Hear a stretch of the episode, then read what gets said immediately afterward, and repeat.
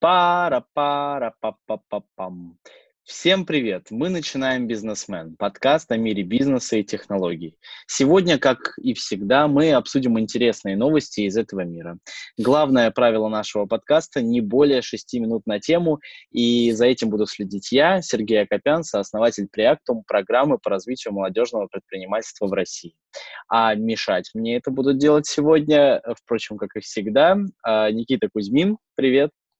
Приветствую, Сергей и Егор Сечинский. Ребята, представьтесь, пожалуйста, и поехали. Егор, ты первый. А, да, всем еще раз привет. Я Егор Сечинский, а, занимаюсь разработкой IT-проектов, в частности, являюсь основателем стартапа Ninsar а, в, в области Property Tech. Это серьезная область. А, ты просто в прошлый раз ты говорил про AR. А, я понял ты... примерно половину. Никит, а ты кто? Что, э, а я, я сооснователь карьерного акселератора Альмамат и стартапа Министерства домашних животных, который, не поверите, занимается домашними животными. Очень уверенно, а, очень убеждающе э, то, что вы, конечно же, эксперты а, в области бизнеса и технологий. Поэтому мы сразу перейдем к первой теме, которая как раз-таки об экспертах, а, примерно в этой же области. И это рубрика «Ништяки». Я напомню, что в этой рубрике мы обсуждаем различные конкурсы, в которых предприниматели могут не только прокачать свой проект, но и получить различные ништяки за участие. А, в прошлый раз мы обсуждали конкурс «Мой первый бизнес» от а, России страны возможностей, а сегодня нам на глаза попался такой вот конкурс внутривнешний акселератор стартапов от, э, от рекламной студии АДВ. Вообще э, рекламная группа АДВ э, занимается тем, что продает рекламу, создает рекламу и так далее. И вот они для как внутренних компаний, которые находятся в них группе, так и для внешних пользователей запустили некий акселератор, который э, обещает, что он доведет от идеи до раунда за 6 месяцев, где 3 месяца это ну, упаковка, проверка гипотез, и 3 месяца это масштабирование. Вот у них первый поток прошел, и сейчас они Uh, уже идут на масштабирование, посмотрим, что с ними случится. Ну, главная фишка этого акселератора заключается в том, что работают стартапы не с трекерами, а с экспертами. То есть вроде трекер, но на самом деле эксперт. И вот э, что мне было сомнительно и в чем я э, хотел бы разобраться, это в том, что разве крутой эксперт пойдет работать на ставку в какой-то акселератор, практически в штат э, этой группы компаний?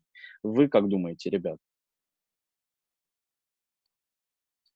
Слушай, ну, мне кажется, во-первых, зависит от суммы, а во-вторых, ну, бывает так, что эксперт просто свободен там в данный конкретный момент, и ему может быть интересен проект.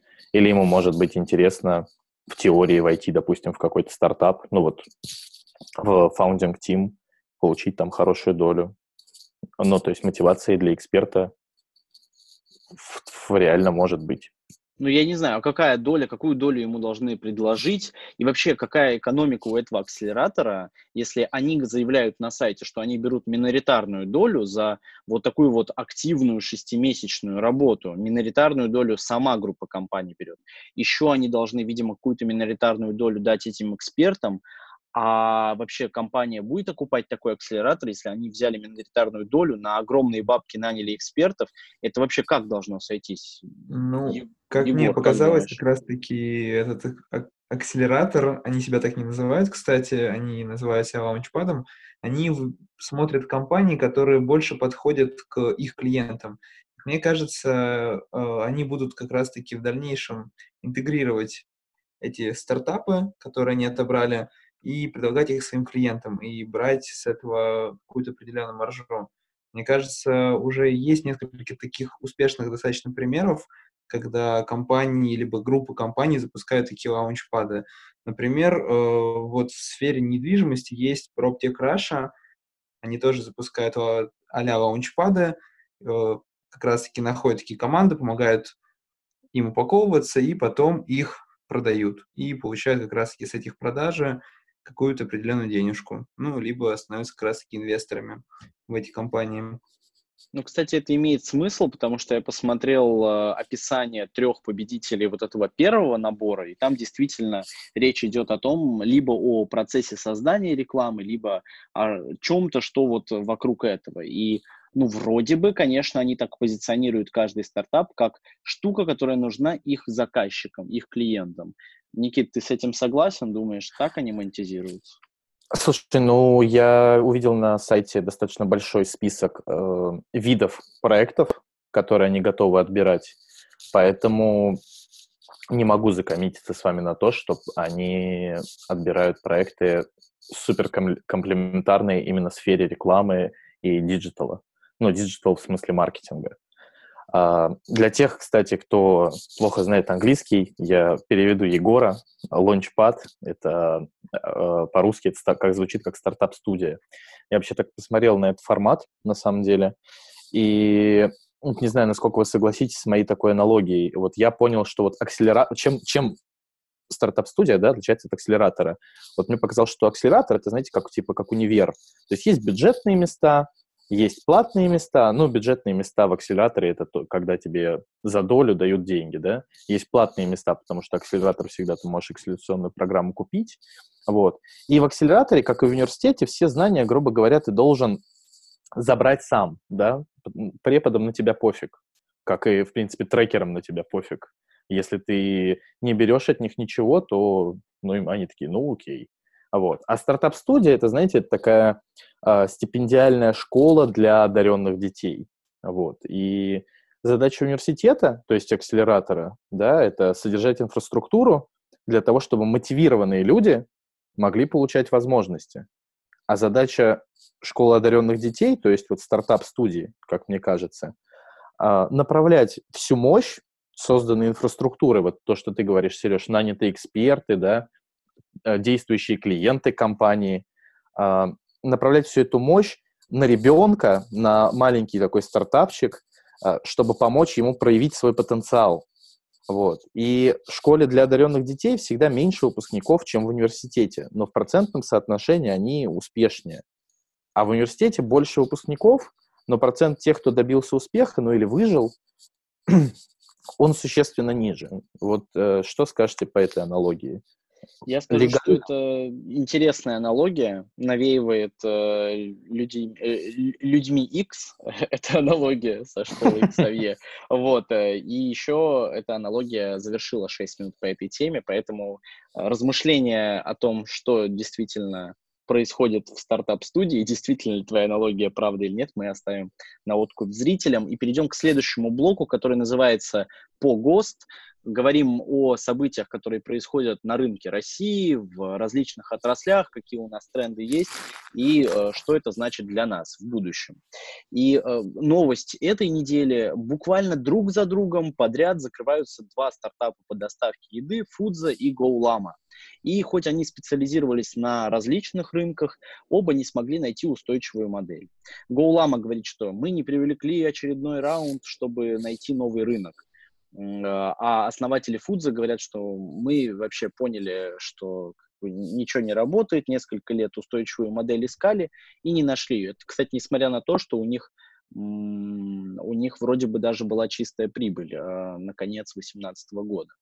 И вот у меня возникает вопрос, я вообще люблю все эти утопические фильмы, картины, не утопические, да, условно, условного формата черного зеркала. Вот. И картина, когда все люди сидят просто дома и им доставляют еду, и они никуда не выходят, и вообще все супер классно, двигаться вообще не надо, он, вот эта картина пока не наступает. Не наступает она только в России или вообще в мире? И почему у этих э, стартапов не сошлась экономика? Как вы думаете, ребят? А, ну, надо еще заметить, что вот недавно, соверш... совсем недавно закрылся еще стартап Супербро а, от компании Достависта.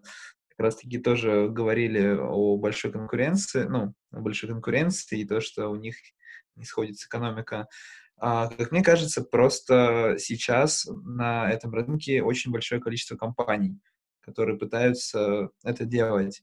Это и такие крупные компании, как Яндекс, и различные ритейлеры, типа перекрестка с их доставкой. И, в принципе, как мне кажется, там сейчас все хорошо, и доставка активно пользуется спросом.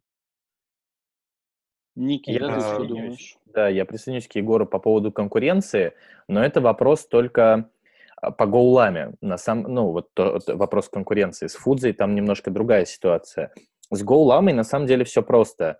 А, ребята пришли на рынок достаточно поздно, ну, то есть был уже утконос, был уже инстамаркет, который сейчас стал Сбермаркетом, и, соответственно, просто они не нашли э, действительно инвестиции для того, чтобы бороться с такими крупными конкурентами, как Сбермаркет, как Яндекс.Лавка, как Утконос, который, между прочим, как бы под Северсталью, то есть под Алексеем Мордашовым. А Утконос с этими гигантами тягаться может, и в крайнем случае они могут быть соединены с лентой, потому что Мордашов в том числе а, крупный акционер ленты. Гоулама просто, ну, у них должна была быть большая сделка с вебом, но, к сожалению, не получилось. Соответственно, они умерли просто потому, что конкуренты их задемпинговали, это нормально. Вот. А вот с Фудзой э, история поинтереснее на самом деле. А, в общем, э, год или два назад я читал э, про Фудзе. Один из фаундеров говорил, что у него были лозунги, логистика устарела. Вот эти все рынки, ярмарки выходного дня для сельских продуктов – это отстой. А еще в этой отрасли много контрафакта, нету сертификации.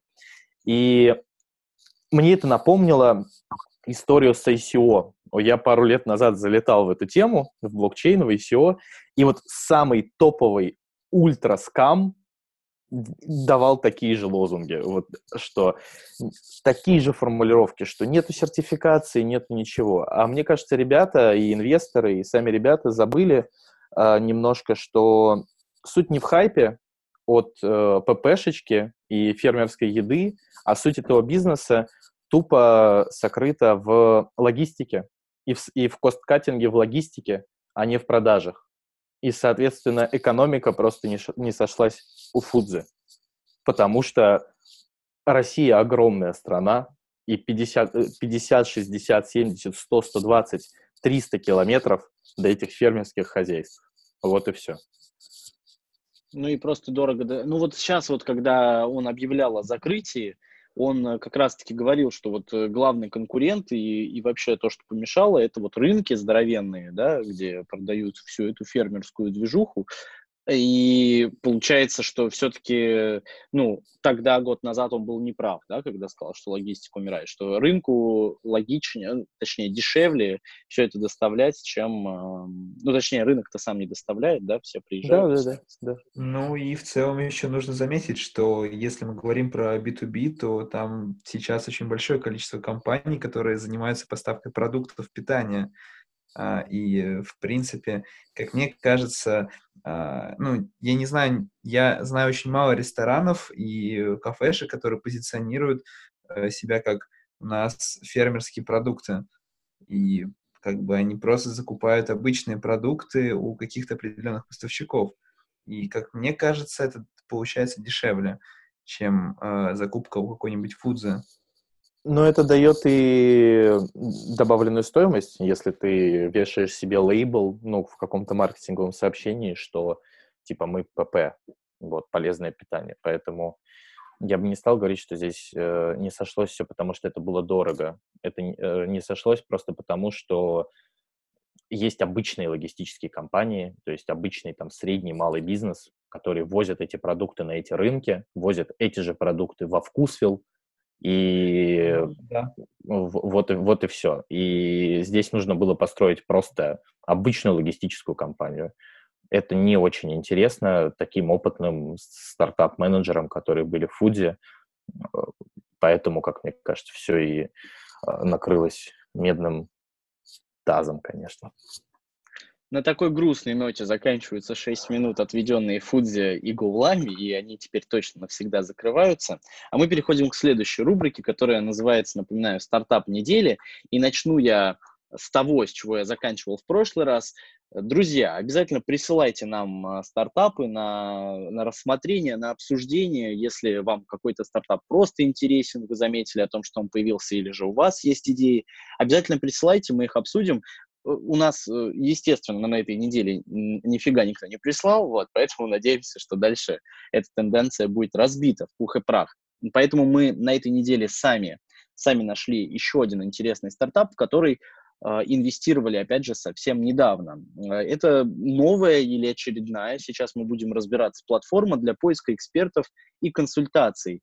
Привлекла финансирование, называется она Solvery и специализируется на, как они сами заявляют, на IT, гейм, дизайне и, в принципе, дизайне и на геймдеве, на вот, э, э, вот, на, вот на этих сферах. И вице-президент э, банка с Санкт-Петербург в нее инвестировал, это событие или не событие. Вот мне интересно, он в своем посте написал о том, почему он инвестировал в этот проект, почему он в него верит. Он говорит, что рынок онлайн-образования растет и будет продолжать расти, что команда во время тестирования гипотез подтвердила, подтвердила наличие market fit, а он лично знает одну из соосновательниц ее бэкграунд, ее опыт, и э, вот он интересную вещь э, пишет, что ниша поиска наставников по изучению программирования именно она еще свободна. Вот э, как вы думаете, друзья, это новый старт, который, о котором все будут знать, или это очередная платформа, которая станет одной э, из, из, из, из? Как вы думаете? Егор, ты... Э, вообще очень интересная тема. Я знаю, а, сейчас большое количество как раз таки людей, которые хотят научиться программировать, они ищут какие-то курсики и ну, читают какие-то книжки. И чаще всего они находят себе какого-то ментора среди ну, своих знакомых или знакомых знакомых. А, и чаще всего это ну, такой фри, фри модели происходит. И поэтому, когда я смотрел, что делает Solvery, мне стало очень интересно, а насколько это будет актуально сейчас людям. Я очень верю в опыт основателя этой компании, этого стартапа. А, она поднимала в свое время наверное, поднимает еще сейчас, школу программирования IT-банана. Но она специализируется на школьников, когда как раз-таки родители приводят своих детей в эту школу, и там их учат программированию в каких-то группах. И мне кажется, как раз-таки именно формат наставников будет не особо актуален в этой сфере. Я полностью Подожди, я не, я не понял, почему, почему, объясни, Никит, почему не будет актуален? Слушай, Потому, а, да, Егор. Мне кажется, сейчас просто да, процесс обучения складывается по-другому. И ну, у человека не возникает как раз-таки сразу такой мысли, что, ой, мне нужно сразу найти обязательно наставника, чтобы что-то изучить. Скорее всего, он себе сначала начинает искать курсы и читать какую-то литературу. Ну, особенно если это программисты. Полностью согласен с Егором. Я тоже видел, что проект делает команда Digital Banana, а, которая обучает коду детишек. Вот. Но, видимо, бизнес-модель не очень масштабируема, плюс высокая конкуренция, там есть алгоритмика, тоже школа для детей. А, и, ну, видимо, фаундеры решили, что логично уйти на взрослых, правда, с новым проектом. И здесь возникает интересный вопрос – ну, как бы они никогда не работали со взрослым, они продавали курсы э, родителям, вот. А с ну, людьми они никогда, ну, не с, людь, не с людьми, а в смысле, ну, просто как бы с э, прямым потоком B2C они никогда не работали. У этого проекта непонятно ЦА, на самом деле, абсолютно. Потому что если проект ориентирован на тех, кто едва знаком с IT, а, ну, то есть, ну, вот, грубо говоря, там, на нас с тобой, Сереж, да, то есть, ну, вот мы, mm-hmm. мы примерно понимаем, что есть какой-то код, и он там как-то работает, да, и вдруг mm-hmm. вы захотели стать разработчиком, то продукт для нас будет э, сложный, невостребованный, непонятный. Если проект ориентирован на действующих разработчиков, то вопрос, что делать с такими ресурсами, как Stack Overflow, например, или Хабром, или огромным количеством метапов, которые делают и крупные, и некрупные IT-компании, да? Вот, это что, это исчезло куда-то? Нет, не исчезло. Ну... Плюс э, полностью согласен с Егором, что менторство — это фича. То есть ментор чего? Ну, ты, продукта нет. А если ребята, мне кажется, быстро переориентируют свой опыт а, работы с э, детьми на взрослых, сделают нормальные курсы, программы обучения, то фича в виде сильного стака менторов может зайти в теории. Слушайте, но... мне кажется, тут подменяются понятия, Никит. Прости, я тебя перебью, да, но вот да, ты говоришь, да. типа там менторство, наставники и так далее. По-моему, тут вообще вот прям, вот зайдите на сайт solvery.io сейчас, и вы увидите э, там 16 человек, или сколько там они сейчас экспертов нашли, и стоимость э, занятия с ним. Ну, да. о каком, ну что это, менторство за 4200, что ли, или за 2800? Ну, это же не да. менторство, это же консультация. Ну, консультация типа... почему? Ну, там вот еще как раз, как раз таки наставничество. Ну, не по менторству, по какому-то стеку тому, который интересен человеку. Нет, покупает. продукта нет, Сереж. По... Ну, то, есть продукт это типа, давайте мы сделаем борт, давайте мы сделаем список э, там из 10, 15, 20 человек и будем продавать их консультации, не, на чем это зарабатывать. не продукт, это фича. Ну, ну, это так не, я не понимаю. Да, да, но я про нет. это и говорю. Ну, там, там ничего, кроме там 20 человек, за которых можно купить, условно, да, там на час. Вот, там больше ничего нет. И я не могу понять, там, о каких высоких вещах в виде менторства вы сейчас говорите. Ну, менторство, наставничество, это не важно. Я считаю, что вменяемый ну, человек это не купит, потому да что... там человек... нет ни менторства, ни наставничества. Там есть, э, блин, 2 800 за да, час, верно. и все. Это консультация, нет, просто за деньги. Смотри, ты не заметил, Простите, я вас перебиваю, но вы не заметили, там еще есть как раз-таки такая функция, как неделя наставничества, когда за какую-то стоимость, это 7-10 тысяч рублей, у тебя входит 2 часа видеосвязи и переписка с этим человеком. Да, прекрасно. Эта консультация не одна, а серия консультаций. Короче, Круто. вы меня не разубедили. Uh, уважаемые, значит, слушатели наши, аудитория, пишите свое мнение по поводу этого Solver, видите, мы не разобрались. А, а в чем мы тебя не разобедили, Сереж? Секунду просто, чтобы Не, не, ну то, что я говорю, типа, это просто, ну блин, ну 6 минут не, э, уже прошло, что же, вот видишь, как в Solver. Давайте так, мой вердикт, программисты этим пользоваться не будут. Мой вывод, я тоже не понял, нафига мне наставник, вот если вы говорите про наставничество, нафига мне наставник, если я только начинаю, э, да, там, разбираться в коде, разбираться в э, разработке. Я просто пойду, возьму какой-то курс и буду по нему фигачить. А если у меня возникают вопросы, скорее всего, в этом курсе зашита возможность общения с преподавателем или с тем человеком, да, ну, там, экспертом. Все верно, все а верно. А если я крутой да. разработчик, если я крутой, если у меня там уже, ну, три года, да, ну, не крутой, ну, три года, например, у меня опыта есть, действительно, я что ли, типа, не, ну, то есть, ну как, ну я пойду покупать за 2 800 эту консультацию? Я, я не знаю. Я запутался, вообще ничего не понимаю. С текущим setup ом это fail. Я думаю, что либо, либо ребята что-то придумают, либо земля пухом. Вот и посмотрим, что с ними будет дальше. А мы переходим к последнему блоку на сегодня. Это что там у пиндосов. В прошлый раз мы обсуждали новость э, о стартапе, который эм, создается и развивается вне нашей страны. А сегодня мы обсудим, опять же, наши э, стартапы, которые идут за рубеж, идут на, ну, в кавычках, чужие рынки, на которых они не были еще. Это Яндекс, э, который выходит на рынок Европы с Яндекс Драйвом. Тут новость заключается в том, что они берут электрокары, примерно тысячу автомобилей. Город в Европе какой конкретный пока не выбрали. А, и идут туда, вот, значит, э, завоевывать Европу.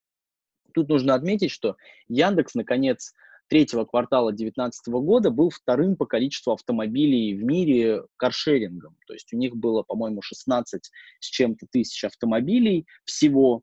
А у, на первом месте был ShareNow, это Daimler и BMW основали этот каршеринг. Там 20,5 тысяч, то есть разница ну, довольно существенная, на мой взгляд, хотя размазанная по куче городов не очень.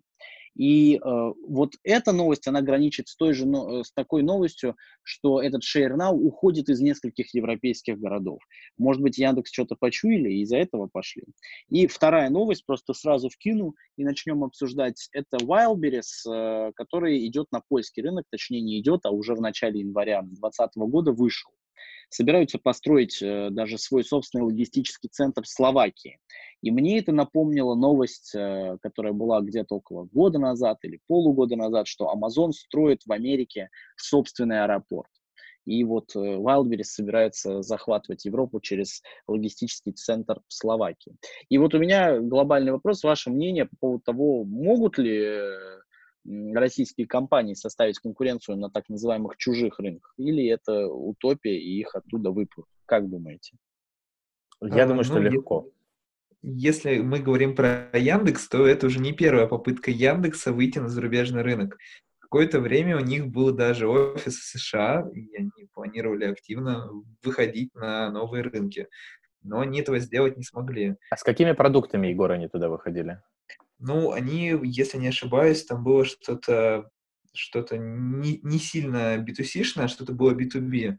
А, как раз-таки по поисковым роботам, по как раз-таки а, как раз э, поиску рекомендаций на основе твоих друзей и разные там интерфейсы управления. То есть они туда больше как софтверная компания выходила, а не как поисковик. Ну и, как мне кажется, вот попытка сейчас выйти в Европу хотя бы с каким-то продуктом, может быть, даст им шанс ну, начать выстраивать уже в Европе свою экосистему продуктов. Потому что в России, как мне кажется, почти каждый человек уже пользуется Яндексом. Никита?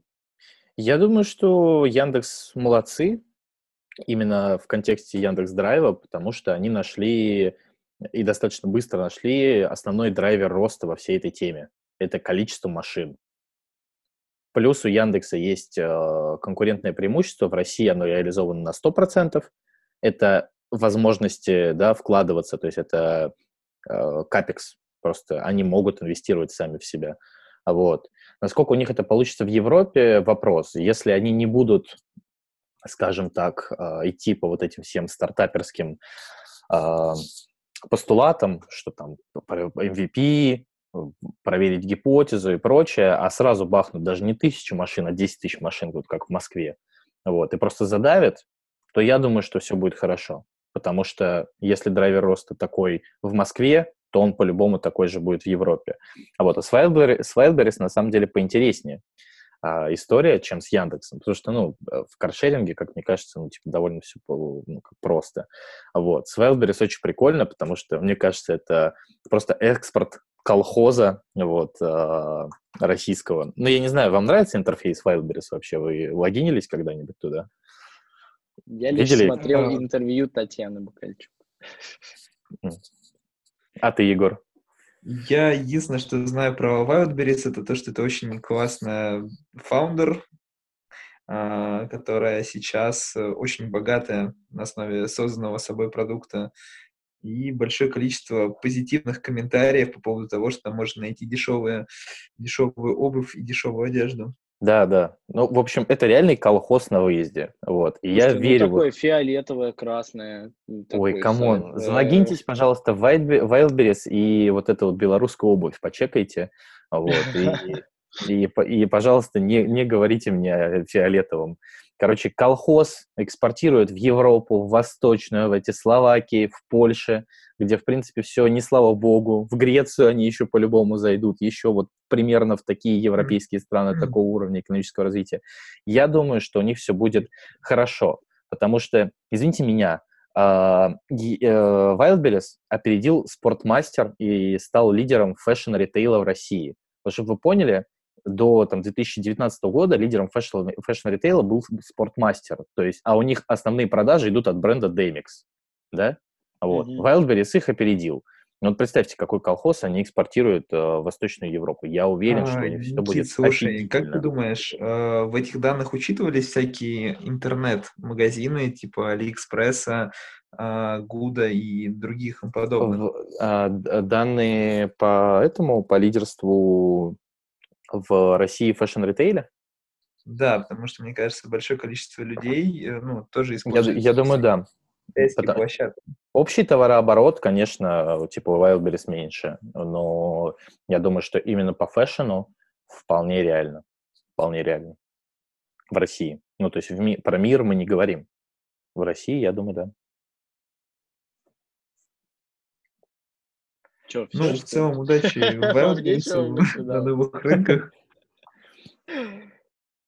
Понятно. Ну, э, вы мне скажите в итоге прогноз. Все, через сколько смотрим а, и ставки.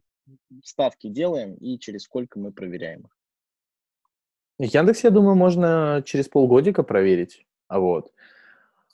А Wildberries, слушай, ну они там за пять лет собрались строить этот логистический центр в Словакии, да. и они достаточно, то есть там достаточно долгий, получается, такой инвестиционный период у них будет. Ну вот, видимо, там годика ну, слушай, через... а у Яндекса что ли недолгие? По факту, вот у них ну, у Wildberries капекс пятилетний.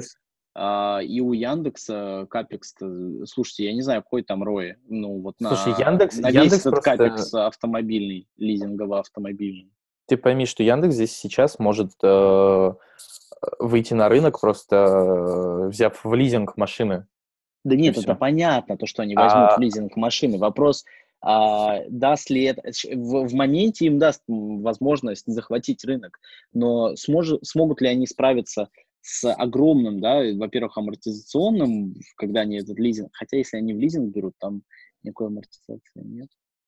Ну, не знаю, не знаю, сомнительно. Вот на долгосрочной перспективе куда это приведет? Просто они убыточные, ну, понятно, что они сейчас до сих пор убыточные в России, они будут убыточны в Европе. Как, какой, какой там план у вас а, есть? Яндекс создает экосистему в Европе как раз-таки недавно открыл, ну, или уже давно, я точно не помню, это сеть такси Янга, это Яндекс Такси просто в Финляндии и Эстонии. И сейчас они еще дополнительно выведут туда каршеринги. Мне кажется, они постепенно выстраивают там свою экосистему и хотят, чтобы люди начинали пользоваться их продуктами. У них цель не сделать, как мне кажется, не сделать суперприбыльным Яндекс Драйв. У них цель построить там как раз-таки экосистему своих продуктов. Да, и, соответственно, да, я полностью присоединяюсь к Егору, а, соответственно, Яндекс Драйв — это, ну, как, как им кажется, хороший продукт для входа э, на рынок, но европейский. Вот, вот и все, потому что в любом случае им, да, надо развивать свою инфраструктуру, увеличивать средний чек. Поэтому, да, я присоединяюсь к Егору. Вот с Wildberries интереснее, мне кажется, по ним надо будет, ну, вообще, гора, гораздо дольше смотреть, потому что, скорее всего, будут большие издержки на логистику, на таможню, пока они возят из России, вот. И, скорее всего, будут они работать, наверное, в минуса по европейскому направлению, и только по факту строительства логистического центра.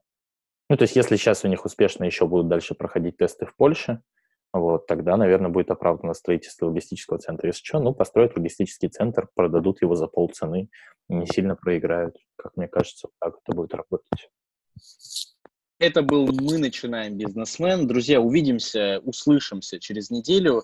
Не забывайте о нас, ставьте лайки, если это возможно, на сервисах, на которых лежит этот подкаст. Мы вас любим, э, увидимся, услышимся. Пока. Подписывайтесь на группу ВКонтакте, Сереж, и на Фейсбуке, и в Фейсбуке. Это а Сережа уже подписался. Еще Если нас есть. слушают Сережи, они обязательно подпишутся. Всем пока. Пока-пока.